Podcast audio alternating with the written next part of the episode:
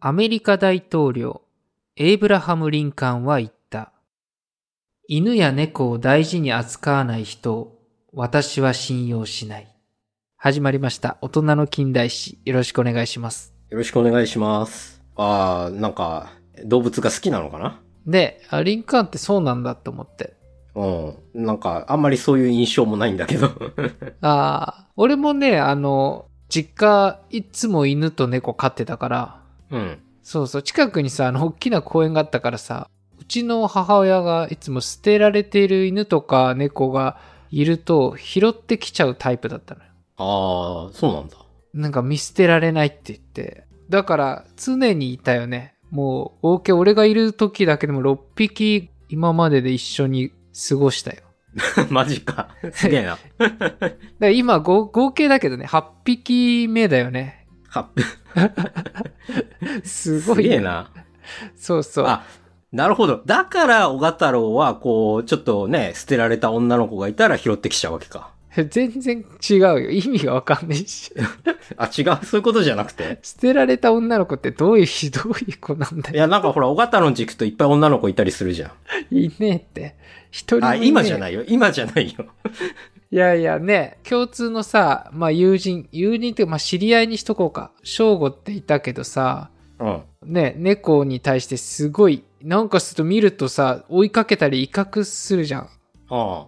いや、もうあれ見て信じらんねえなと思って。あれほら、自分より弱いやつにはさ、ものすごい S 気を発揮するじゃん。あれ普段超ド M じゃん。あの、 俺、対俺とかさ、岡太郎もそうだけどさ。 まあ一応俺ちょっと、あの、初号の補足をしとくと、あいつは、あまああれだよ、俺らがその、もう社会人になってからぐらいかな。家で犬を飼い始めたんだよ。あ、そうなんだ。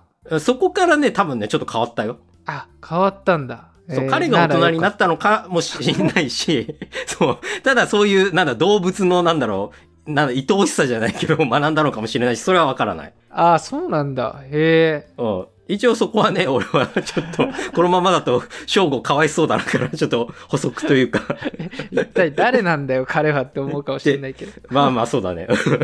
まあ、ということで、今回はね、ちょっと動物にも関係した話で、はい。テーマはね、第1次南極観測隊のタロとジロについてやりたいと思います。あー、なるほどね。そうそうそう。まあ、多くの人は知ってると思うんだけども、概要を話すと、うん、日本の第1次南極観測隊がね、調査のために、まあ、初めて南極大陸を渡ったんですね。で、これに同行していた犬15頭が気象の悪化に伴い南極に取り残されたんだよね。うん、で、約1年後に再び南極に訪れたら、その2匹のタロとジロがあの生存してたんだよね。っていう、まあ、話なんだよね。うん。そうそう。まあ、このテーマって結構いろいろ考えさせられるなって調べてて思ったんだけど、うん。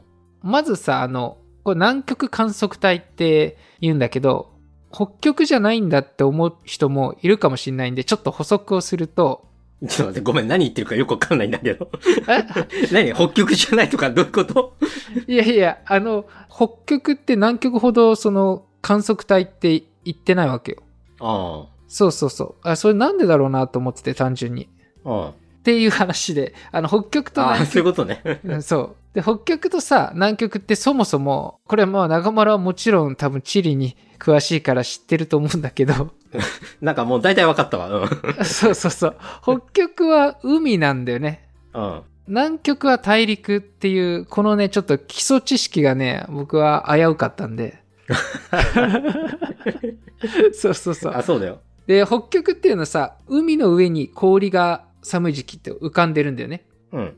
で、南極っていうのは陸だから、で、陸の上にその氷がこう何層も厚く積み重なってるって感じなんだよね。うん。そう。だから氷の厚さも北極は数メートルほどに対して南極はもう数千メートルって圧倒的に、まあ、多いんだよね。うん。そうそう。しかもまあ寒さもちょっと違って、北極は平均だとマイナス20度ほどだったりするんだけど、南極はね、マイナス50度とか、まあ地球上で最も寒い場所の一つなんだよね。うん。そう。まあこれはさ、標高が高いっていうのもあるんだよ。平均約2000メートル以上とか言われるぐらい高いんだよね。うん。まあそのためさ、北極はイヌイットとかその人類が暮らしてきたっていう過去があるんだけど、うん。南極にはさ人が暮らしたっていう記録はなくて、まあ、むしろ暮らすことができなかったんだよねうん。そうでそれはさ寒さもあるしあと北極と違う点で他の大陸から離れて孤立してる点なんだよねうん。しかもその南極に行く時のその南緯40度とか70度にかけて強い偏西風が吹いててこの海域ってあの世界で最も荒れるって言われてんだよねああ、あの、南アメリカのところだよね。あ、そうそうそうそう。で今でこそさ、丈夫で大きな船でたどり着くことできるけど、昔は到底無理だったんだよね。うん。だからこそ、あの、この南極っていうのは、人類にとっても未知の大陸で、今の感覚で言うと、当時は宇宙に近い存在かもしれない。ああ、まあ、だろうね。だって、行けないわけだから、実際。そうそうそう。まあそんなね、その南極に日本の隊員が、まあ初めてっていうのはちょっと語弊があるんだけど、観測隊としては初めて行ったんだよね。うん。で南極で冬を越す隊員のことを越冬隊員って言うんだけどうん。彼らにね対してね最初日本の保険会社で生命保険をかけようとしたら引き受けてもらえなかったらしいんだよねおそうそうそれぐらいね生きて帰れるかもわからないっていうような過酷な旅なんだよねうん。でちょっと南極に関連する時代背景から話すんだけどもうん。南極っていうのはさ1800年代に南極大陸が発見されて徐々にあの南極へ挑戦する冒険家なんかも現れてくるんでねうん。で1911年のノルウェーのアムンゼン隊っていうのが人類で初めて南極点に到着してるうん。でその後もね各国が南極に興味を示して調査が行われるようになったんだよねうん。で、1956年のブリュッセルで開かれた南極会議にて、日本がね、南極観測の参加を申し入れて、これがね、正式に認められたんでね。うん。で、この時日本ってさ、戦後10年ほどしか経ってなくて、当時南極観測を行う国っていうのは、アメリカ、イギリス、ソ連なんかの第二次世界大戦の戦勝国側が中心だったんだよね。うん。でそこにその敗戦国である日本の参加っていうのは当初ね各国からの反対の声もあったんでねうん。そうただまあ懸命な交渉の末ようやくこれが認められてあの日本が南極観測に行くことができるようになったうん。でただねその当時の日本ってまだまだ貧しくて戦後の復興に力を注いでた時期なんだよねうん。そう、だから南極観測を行うことに対して、国民から税金の無駄遣いとか、反対する声も実際多かったんだよね。うん。で、一方ね、南極っていうこの未知の世界の挑戦が注目を浴びて、応援する人たちも多くいて、これね、国費だけで賄えないから募金を募集したところね、全国からね、約1億5000万円ほど集まったんだよね。うん。そう、当時のお金だから相当な額だと思うんだけど、うん。で、またね、朝日新聞をはじめ、1000以上の多くの企業がね、サポートしたんだよね。うん。で、こうしてね、あの、出発をする準備を整えることができたんだけども、うん。まずさ、あの、南極大陸周辺の海域ってさ、氷で覆われてるから、氷を砕く砕氷船が日本は必要だったんだよね。うん。でもさ、日本には新しい砕氷船を買う余力も時間もなかったから、そこでね、18年前に作られて輸送船として使われてた、宗谷っていう船を、まあ、回収して、砕氷船にしてるんだよね。うん。で、この集められた、その隊員のメンバーたちっていうのも、これ優秀で、隊長がね、永田隊長っていうんだけど、この人ね、30代の若さで、東大教授となって、地球物理学の中で世界的にもこう名が知られた天才学者って言われてたんだよね。うん。そうで、他にもね、学会等から推薦された研究者で、相当なね、エリートの人たちが多かったんだよね。うん。またね、選考基準にね、死ぬかもしれない場面に遭いながらも死ななかったものっていうのがあったんだよね。うん。それでね、まず選ばれたのが、元海軍特攻隊員の人で、この人はね、終戦が2、3日遅れてたら命はなかったっていうような人なんでね。うん。で、戦後は太平洋をイカダとかタグボートに乗って輸送する仕事をしてた人で、まあ、こんな人も選ばれてる。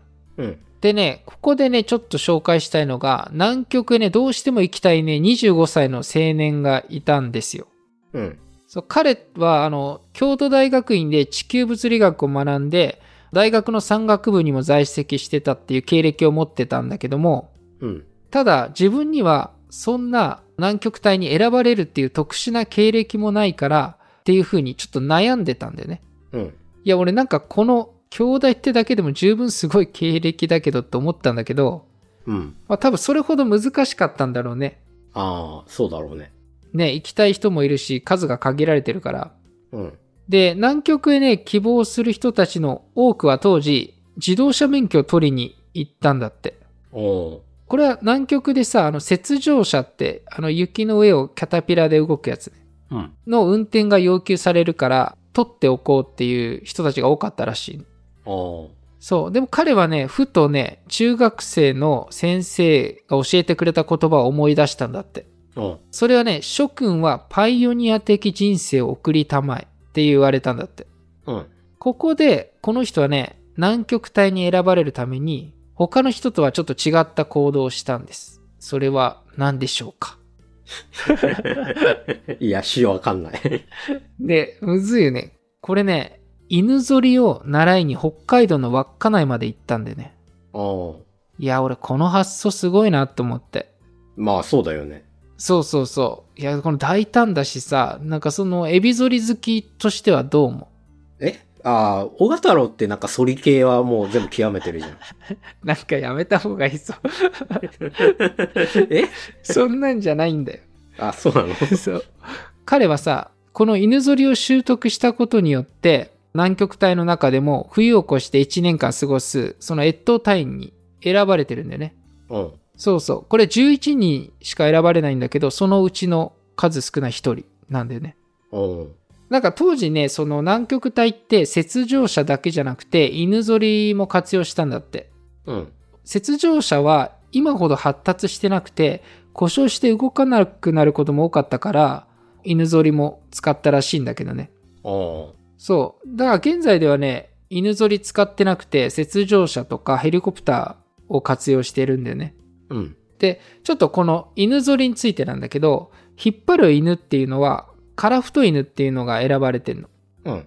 これ名前の通りカラフト出身の犬で戦時中まではさカラフトの南半分は日本の領土だったんだけども、まあ、ここ出身の犬なんだよねうん。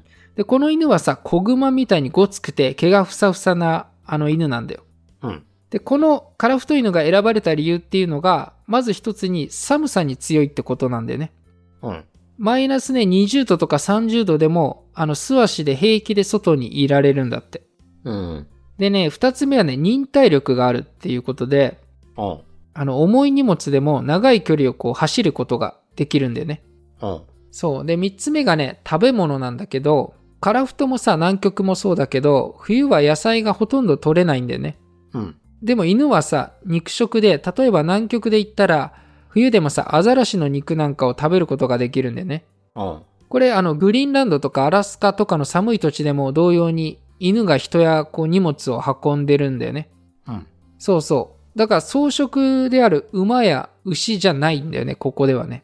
ああ、そうだね。そうそう。で、そんなさ、カラフト犬っていうのは、北海道にもいて、例えばさ、稚内では魚を運んでたりしてたから、その関係でね、魚市場でカラフト犬が売買されてたりしてたんだよね。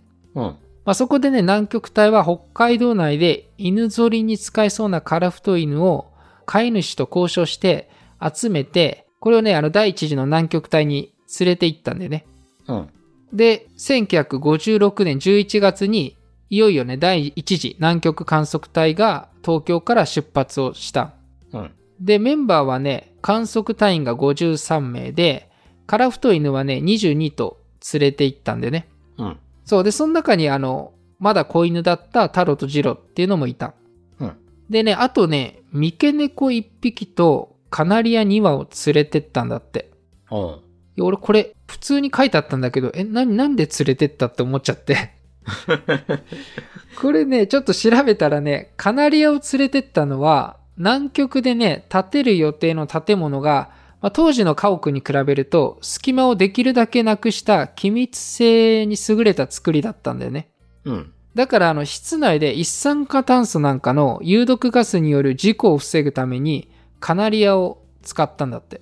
どういうことあの、カナリアってさ、常にこう、普段泣いてるんだけど、有毒ガスがあると、泣くのをやめるっていう習性があるんだって。ああ。そうそう。これあの、炭鉱とかでもよくカナリア使われてたんだって。へえ。そうそう。で、ここでさ、なんで猫を連れてったのでしょうか猫、だって一匹だけだもんね。一匹だけ。え食用 やばいね、それ。わざわざ。たった一匹だけこれヒントはね、オスの三毛猫なんだよね。オスじゃないとダメなのうーん、オスの方が良かったんだと思いや、全然わかんないな。う。わかんないよね。これはね、幸運を招くから。あ、なんか、三毛猫だからだっけ三毛猫ってなんかそうなんだよね。あ、そうそうそう。三毛猫ってメスが多くて、オスがほんと貴重らしいんだよね。うん、なんか、それは聞いたことがあったな。あ、だからなの。そうそう、昔からなんか縁起がいいって風にされてたから、なんかもうそれでも連れてったってすごいなと思って。いや、もう黒猫は連れてけないじゃん。連れてけないし、しかも寒がりだったって言ってたからね。ね、猫はそうでしょ うん。名前もね、たけしって名前にしたらしいからね。なんか、なんとも言えない。これ永田隊長の永田たけしから取ってるんだって。ああ、隊長と同じ名前にしたのか。 そうそう。まあ、そんな風にしてちょっと南極帯出発したんだけども、うん。これでインド洋を通って南アフリカ経由で、あれ約2ヶ月ぐらいかけて南極大陸へ到着してるんだよね。うん。でね、ここで南極帯の最初の目的っていうのは日本の基地をまず建てることなんだよね。うん。で、基地の設営に良さそうなところを探して、南極大陸近くのね、オングル島に建てることにしたんだよね。うん。そう、これね、正確にはね、日本の基地って今でもそうだけど、南極大陸にはないんだよね。うん。そう、実際はそのすぐ近くのオングル島ってとこで、海が凍ってて、繋がってるらしいんだけど、まあそういう位置にあるんだよね。うん。で、船からまあ降りて、約ね、18キロほどの距離を雪上車だったり、犬ぞりを使って何度もこう荷物を往復して運んだんだよね。うん。で、ところどころにさ、パドルって言われる水たまりがあるんだって。で、そこにこう落ちちゃうと、底なし沼のようだったりするから、そういった落ちないように注意を払いながら運ぶため、結構ね、時間もかかって、で、ようやくね、2週間かけて運び終えたんだよね。うん。で、その後ね、観測隊の中から11人の越冬隊員が選ばれて、まあ、冬を越して1年間過ごすことになったんだよね。うん。で、カラフト犬もね、2頭は帰って19頭が残って、まあ、その後一緒に過ごしているんだけども、うん。引き続きこの越冬隊員が、あの、まあ、基地の建設を急いだんだよね。うん。で、それはね、あの、南極では3月頃から寒さがこう厳しくなって、4月にはね、本格的な冬が来るっていう、ちょっと日本とは季節感が違うんだよね。おで、彼らはさ、なんとか基地をこう作って冬を過ごすことが、まあ、できたんだよね。うん。カラフト犬にも犬小屋を作ったんだけど、こう中に入ろうとせずに、彼らって外でいることを好んだんだよね。うん。そうなんかね、あの、吹雪の日でも外にじっとしてて、そうすることでね、犬の周りにこう雪が積もるんだって。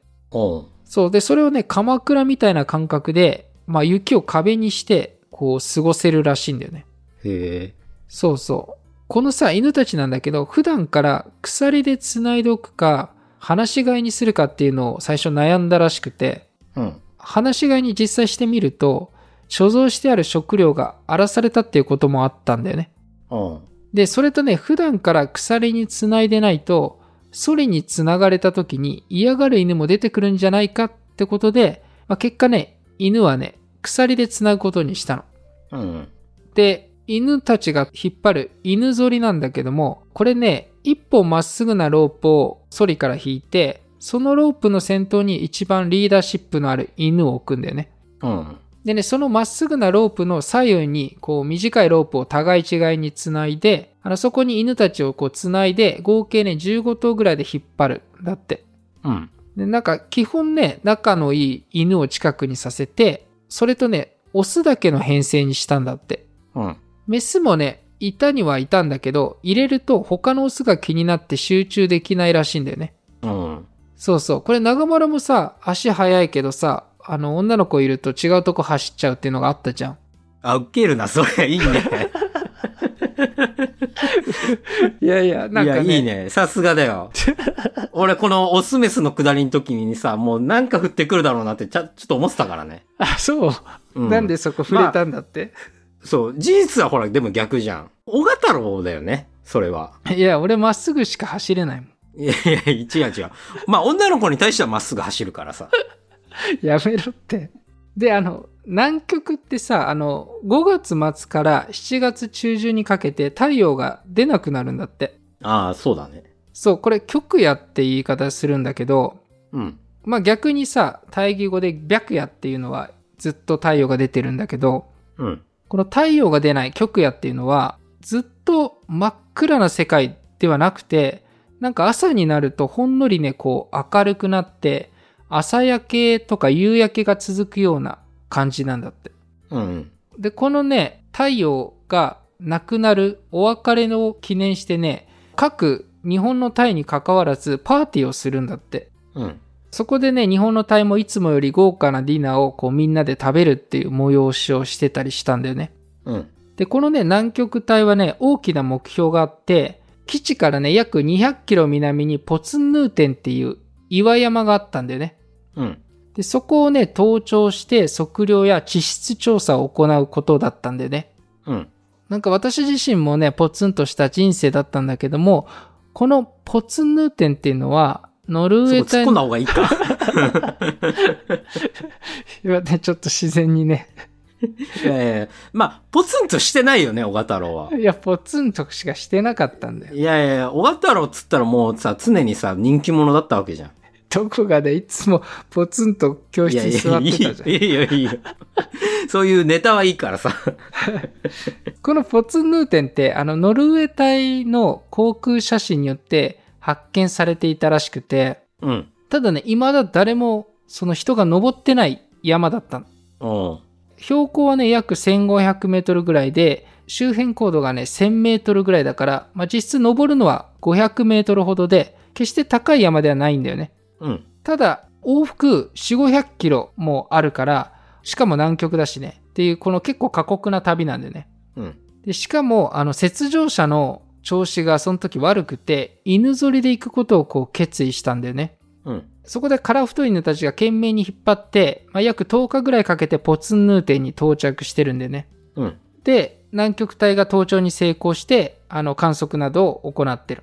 うん。で、あの、それからまたえ往復で帰って、結果ね、27日間の、こう、長い旅になったんでね。うん。で、犬たちのね、体重はね、1頭あたりね、平均約5キロぐらい減ってたっていうから、まあ、それくらいね、結構過酷な旅ではあったんだよね。おーまあ、ただこの当初の大きな目標っていうのは達成することができたんだよね。うん。で、ちょっとここでね、犬たちのその後にかかる大きな出来事があるんだけど、うん。あまあ、ある調査の帰りにね、基地まであと10キロのところで15頭全員をね、ロープから解放したんだよね。うん。そうで、これはね、自分のペースで基地にあの戻っておいでっていうような思いだったんだけども、うん。そしたらね、3頭がその日に戻ってこなかったんだよね。うん。で、翌朝ね、1頭がやっと戻ってきて、その後もね、隊員があたりを探しに行って、もう1頭見つかったんだけども、あの、最後まで、ね、結局1頭だけ戻らなくなっちゃったんだよね。うん。まあ、こういうこともあって、あとね、第一次南極帯の調査期間の終盤あたりに、犬が1頭鎖が外れて、その辺を走り回っちゃったっていうことがあったの。うん。で、そのためね、彼らの首輪の皮のこう穴をさ、一つずつこう詰めて繋いだっていうことをしたんだよね。うん。そうそう。まあ、これらのさ、出来事が後々ちょっと大きく関わってくるんだけど、うん。まあ、こうしてさ、ちょっとい約1年間、第一次南極観測隊の調査が終わって、あの犬たちも1年間でトータルね、1600キロほどの、もうほんと長い距離を走ったんだって。うん。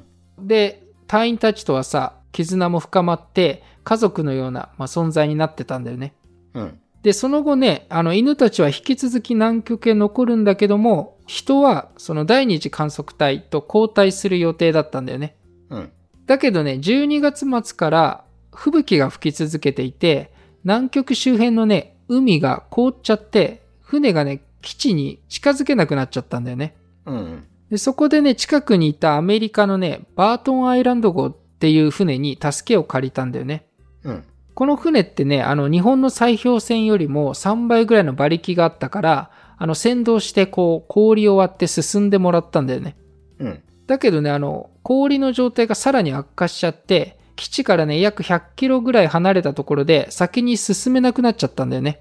うん。そこで日本の船から基地まで飛行機をこう飛ばして、隊員やこう荷物を運ぶことにしたんだよね。うん。で、1回に乗せられるのはさ、350キロぐらいまでで、あの飛行機でこう片道50キロの距離を6回往復して、まあなんとか荷物を運んだっていうのがあった。うん。でもね、あの犬たちは基地に置いていかなきゃいけないっていうような命令が出たんだよね。うん。これはね、次の観測隊が氷の状態が良くなったら、まだ来る可能性があるから、残していくようにっていうことだったんだよね。うん。で、この命令に対して隊員たちは、まあ従うしかなかったっていう現状があって、うん。で、せめてね、鎖だけは外せないかって隊員たちでも話し合いがあったんだけど、まあ今までのさ、事例があったように、鎖を外すと戻ってこないっていう可能性があるから、犬たちはこう鎖をつながれたままになったんだよね。うん。で、この隊員たちがね、別れる前に、せめてね、犬たちのもとに、こう、飲み水と、南極で取ったアザラシのね、肉を置いて別れていったんだよね。うん。で、あの、まあ、飛行機が最後、こう、飛び立つ時に、犬たちが一斉に立ち上がって、隊員たちに吠えてたのが、心苦しかったっていうのが、あの、証言があって、うん。で、この第一次南極隊っていうのは、飛行機で船に到着して、入れ替わるように第二次観測隊3人が昭和基地へ飛び立ったんだよね。うん。ただね、その後さらに気象条件が悪化して、アメリカのね、その船から早くこっから出ないと流氷に閉じ込められるって言われて、その基地にいた3人をね、早く戻して脱出しなきゃいけないっていうふうに言われたんだよね。うん。で、この時にね、あの、第一次南極隊から、せめて子犬と母犬だけでも連れて帰ってほしいっていう要望をして、うん。ただ天候が悪くて1回しか飛行機が飛ばせないような状況で、うん。そのギリギリの中で隊員とその子犬と母犬とね、あの残りの荷物を乗せて、さらにちょっと重量制限がギリギリだったから、飛行機の燃料を捨てて、まあギリギリでこう帰還しているんだよね。うん。でこうしてね、15頭の犬たちは鎖につながれたまま残されるってことになったんだよね。うん。で、このね、取り残された犬たちのことを、そのいち早く日本にいる人々に伝えられたんだよね。うん。で、まだ帰ってないその船の中で電報がどんどん飛び込んできて、うん。一刻も早く全部の犬を宗谷に運べとかね、犬の恩を忘れたのか、もし犬を残すなら11人は帰るなとか、そういうあの結構厳しい非難の声がたくさん届いたんだって。うん。で、彼らはさ、その後も再び基地へ行けないかって探っていたんだけども、天候は結局回復せずに断念して日本へ帰国をしてる。うん。で、日本に帰ってきたさ、第一次この南極越冬隊の11人っていうのは、昭和基地を建設したし、で、価値ある南極のデータを持ち帰ったってことで、称賛されたんだよね。うん。で、その一方で、犬たちを置き去りにしたっていうことで、避難する人たちも多くて、うん。実際にね、隊員個人の家に嫌がらせの手紙なんかを送りつけるっていう人もいたんだって。うん。で、しばらく時が流れて、まあ、1回目のその南極帯の成果が評価されて、また次の南極観測隊が再開されることが決まったんだよね。うん。で、この中にね、犬係だった一人の隊員がね、次の観測隊にも行くことを決意したんだよね。うん。でこれはね、調査する目的もあったけど、やっぱりその残した犬たちの供養をせめてやりたいっていう気持ちがあったらしいんだよね。うん。で、1959年、第3次南極観測隊が約1年後に南極にやってきたんだよね。うん。で、前の年のさ、経験をもとにね、船にね、大型ヘリコプターを積めるように改造したりして、まあ、よりたくさんの重量を運べる体制で行ったの。うん。で、ヘリコプターが、その基地、昭和基地っていう名前なんだけど、その基地に近づくと、操縦士がね、黒い犬2頭が動いてるのを確認したんだよね。うん。で、現地に降り立って、前回も言ってる犬係の隊員が、こう犬に近づいて、でも犬たちは警戒して後ずさりをちょっとしてたんでね。うん。もう野生化もしてたし、その子熊ほど大きくなった犬を見て、どの犬か、その隊員は分からなかったんだって最初。うん。で、何度かこう、いろいろな名前を呼んでるうちに、タロとジロっていう名前を呼んだら、尻尾が反応して、そこで隊員が犬たちをこう抱き寄せて、まあ、あの再会を果たしたっていうエピソードがあって。うん。一方でね、7頭は鎖につながれたまま遺体で見つかってるんでね。うん。で、残りの6頭は首輪から外れていて、ただ姿はなくて、行方不明になってるんでね。うん。まあなんでこのタロとジロ、この2匹だけが生き延びられたのかっていうのは、これはまあ結局誰も見てないから憶測にはなっちゃうんだけど、うん。まずさ、首輪が外せたことだよね。うん。これ犬はね、1週間ぐらい食べてないと痩せてきて、で、そのためね、運よく首輪が抜けたんじゃないかって言われてんだよね。おうただ7頭に関しては首輪が抜けなくて、だからその犬係の隊員は前に言ったさ、別れ前にさ、首輪の皮の穴を一つずつ詰めちゃったことを悔やんでたんだよね。うん。で、二つ目はさ、タロとジロって15頭の中で一番若くて、あの当時2歳だったんだよね。うん。だから他の犬よりね、生き延びる体力があったんじゃないかって言われてる。おうで、三つ目はね、小さい頃から、あの、南極にいて育ったから、その昭和基地が家のような存在だったんだよね。うん。だからね、基地の周辺から離れなかったんだよね。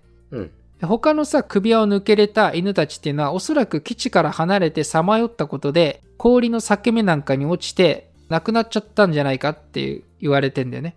うん。で、まあ、こうしてタロとジロだけが、まあ、助かったんじゃないかっていうふうに言われるんだけど、うん。じゃあさ、この犬たちってさ、何を食べて生き延びたのかっていうのも疑問で、うん。基地にあったさ、食料にはさ、食べた形跡はなかったんだって。おうだからね、あの、おそらく、ペンギンを襲って食べたんじゃないかとも言われてる。うん。これね、第一次越冬隊がいる頃から、時々ね、犬たちはこう、ペンギンを食べてたんだって。うん。であとね、南極にはアザラシもいるんだけど、2頭だけだと大きくて倒すのは難しいからね、おそらくアザラシの糞を食べたんじゃないかって言われてる。おうそう、このアザラシの糞にもさ、栄養がたくさんあるらしいんだよね。うん。で、その後ね、隊員たちが、あの、7頭の遺体を丁寧に包んで、ソリで海まで運んで、まあ、1頭ずつ沈めて、手を合わせたんだよね。うん。まあ、こんな話だったんだけど、この第一次南極観測隊でちょっと自分が思うのはさ、うんまあ、個人的には鎖だけは外して欲しかったなっていうのは後から言えることなんだけど、うん。でもさ、彼らの行為を、まあ、非難するつもりもなくてさ、むしろあの状況の中で、まあ、賢明な対応だったなっていうふうには思うんだよね。うん。そう、彼らがね、語ってる本もね、実際読んだんだけど、すごくね、犬たちに愛情を持って接してるんだよね。うん。で、あの過酷な状況でさ、隊員たちだけでも生き残ったっていうのは結構奇跡だと思うんだよね。うん。そう、これね、ちょっと後日であるんだけど、第3次、第4次南極帯でも、タロとジロって引き続き南極で過ごしてるんだよね。うん。で、第4次の時にさ、強烈なブリザードが吹き荒れた時があって、そんな中ね、犬たちに餌を与えたいって思った2人の隊員が建物から出て餌を与えに行ったんだよね。うん。で、なんとか餌を届けて、その後ね、ついでにソリの点検をしに行ったら、一人の隊員が行方不明になっちゃって、その後ね、遺体で発見されたんでね。うん。建物からさ、たった数十メートルしか離れてなかったところなんだけど、それでも戻ることもできないくらい過酷な状況下だったんだよね。うん。そんな中でもさ、犬にこう餌をあげたいっていう行動がさ、また犬たちに対する愛情を感じた出来事でもあったなと思って。うん。で、その後ね、ジロって第4次のその越冬中に亡くなっちゃうんだけど、うん。太郎はね、その後日本に帰って北海道で飼われて14歳まで生きてんの。うん。今でもね、北海道大学にある博物館に剥製として残ってるらしいんだよね。おうそう。で、ジロに関してはね、上野の科学博物館で剥製になってるんだって。おうで、ちょっと最後に、この話で思うのは、人と動物の命の価値ってなんだろうって思ったんだよね。うん。思い浮かんだのがさ、ちょうどなんか今年の1月2日にさ、羽田空港で発生した日本航空機と海保機との衝突事故があったじゃん。うん。これさ、日本航空機の乗客全員が脱出に成功した一方で、貨物室に預けられてたペット2匹が亡くなっちゃったじゃん。うん。まあ、全く一緒じゃないんだけど、人の都合によって優先順位が決められて、まあ、亡くなってるっていう点では、なんか似たものを感じたんだよね。うんうん。まあ、あの人間中心のさ、社会でさ、人が動物を飼うってことはさ、どうしても人の優先順位が高くなっちゃう時があってさ、うん。あの、もちろん個人レベルではさ、家族同様にこう愛情を注いでいるんだけども、あの、南極のようなさ、国家プロジェクトとか、まあ、大勢の人の命に関わる有事の際とかには、動物に対する優先順位が下がってしまうっていうことがあるなと思って。うん。そうそう。これはさ、過去の歴史も見ても、あの、結構そういう事例あるじゃん。うん。で、なんか大事なのはさ、こういった事例から、次の悲劇を生まないようにすることだなと思って、あそうそう。南極帯で言えばさ、その次さ、より輸送力のある船やヘリコプターにして、まあ多くの命を救えるようにしたし、あ。うん。まあ今ではさ、動物をそもそも南極へ連れていくってことはしてないんだよね。うん。まあなんかいろいろちょっと考えさせられるテーマだったなと思って、いかがでしたでしょうか。そうだね。まあ、南極のこのタロとジロの話は有名だからさ、多分、この大人の方も結構知ってる人は多いんじゃないかなとは思うけど、うん。まあね、やっぱり人間のエゴで、そもそも行きたくて行ってるわけじゃないからね、犬は。まあ、そそうだね。うん。人間の都合で、ほぼほぼ全滅したわけじゃん、置いてかれちゃった犬は。まあ、2匹残ったけど。ああ、そうだね。うん。まあそういう意味でね、人間ってそういう生き物なんだなっていうのはこう自覚して、その、じゃあ実際どうすればいいのかっていうところに関してはさ、じゃあね、犬を助ければよかったのかって話にはなるんかもしれないけど、現実問題それは不可能だったわけじゃん。うんうん。だからそういう犠牲の上に人間はいい暮らしをしてるんだなっていうのはまあね、常々とこう思うべきなんじゃないかなとは思うよね。あの飛行機の件もそうだけど。ああ、確かにそうだね。うん。あ、で、ちょっと一応南極帯が、じゃあこれ一体何したんだっていうのちょっとあんまり触れてなかったんで補足すると、このさ、第1回の南極帯の成果があったことで、今でも第65次だっけな南極観測隊まで続いてるんでね。うん。で、これでさ、あの過去の何十万年の気象変動の解明だったりとか、隕石の発見もさ、日本の南極帯で世界で最も発見してるんだって。へえ、そうなんだ。そうそう。あと、オゾンホールって、あの、よく前聞いたけどさ、オゾンの量が急激に減ってるっていうのも南極で発見したりとか、うん。結構その人類にとって大きな成果を出してるっていう一面は、まあ、あるっていうことだけちょっと補足しとこうかなと思って。うん。まあ、その一方でさっき言ったみたいにね、このタロとジロっていう出来事は悲しい出来事だけどね。まあそうだよね。うん。まあ、そんな今回は第一次南極観測隊タロとジロについてでした。はい。まあもしよかったらですね、この番組を評価するボタンがね、各媒体であったりするんで、評価の星をポチポチっとしていただくと、とっても嬉しいです。はい、ぜひともよろしくお願いします。はい。それでは最後まで聞いていただいて、ありがとうございました。ありがとうございました。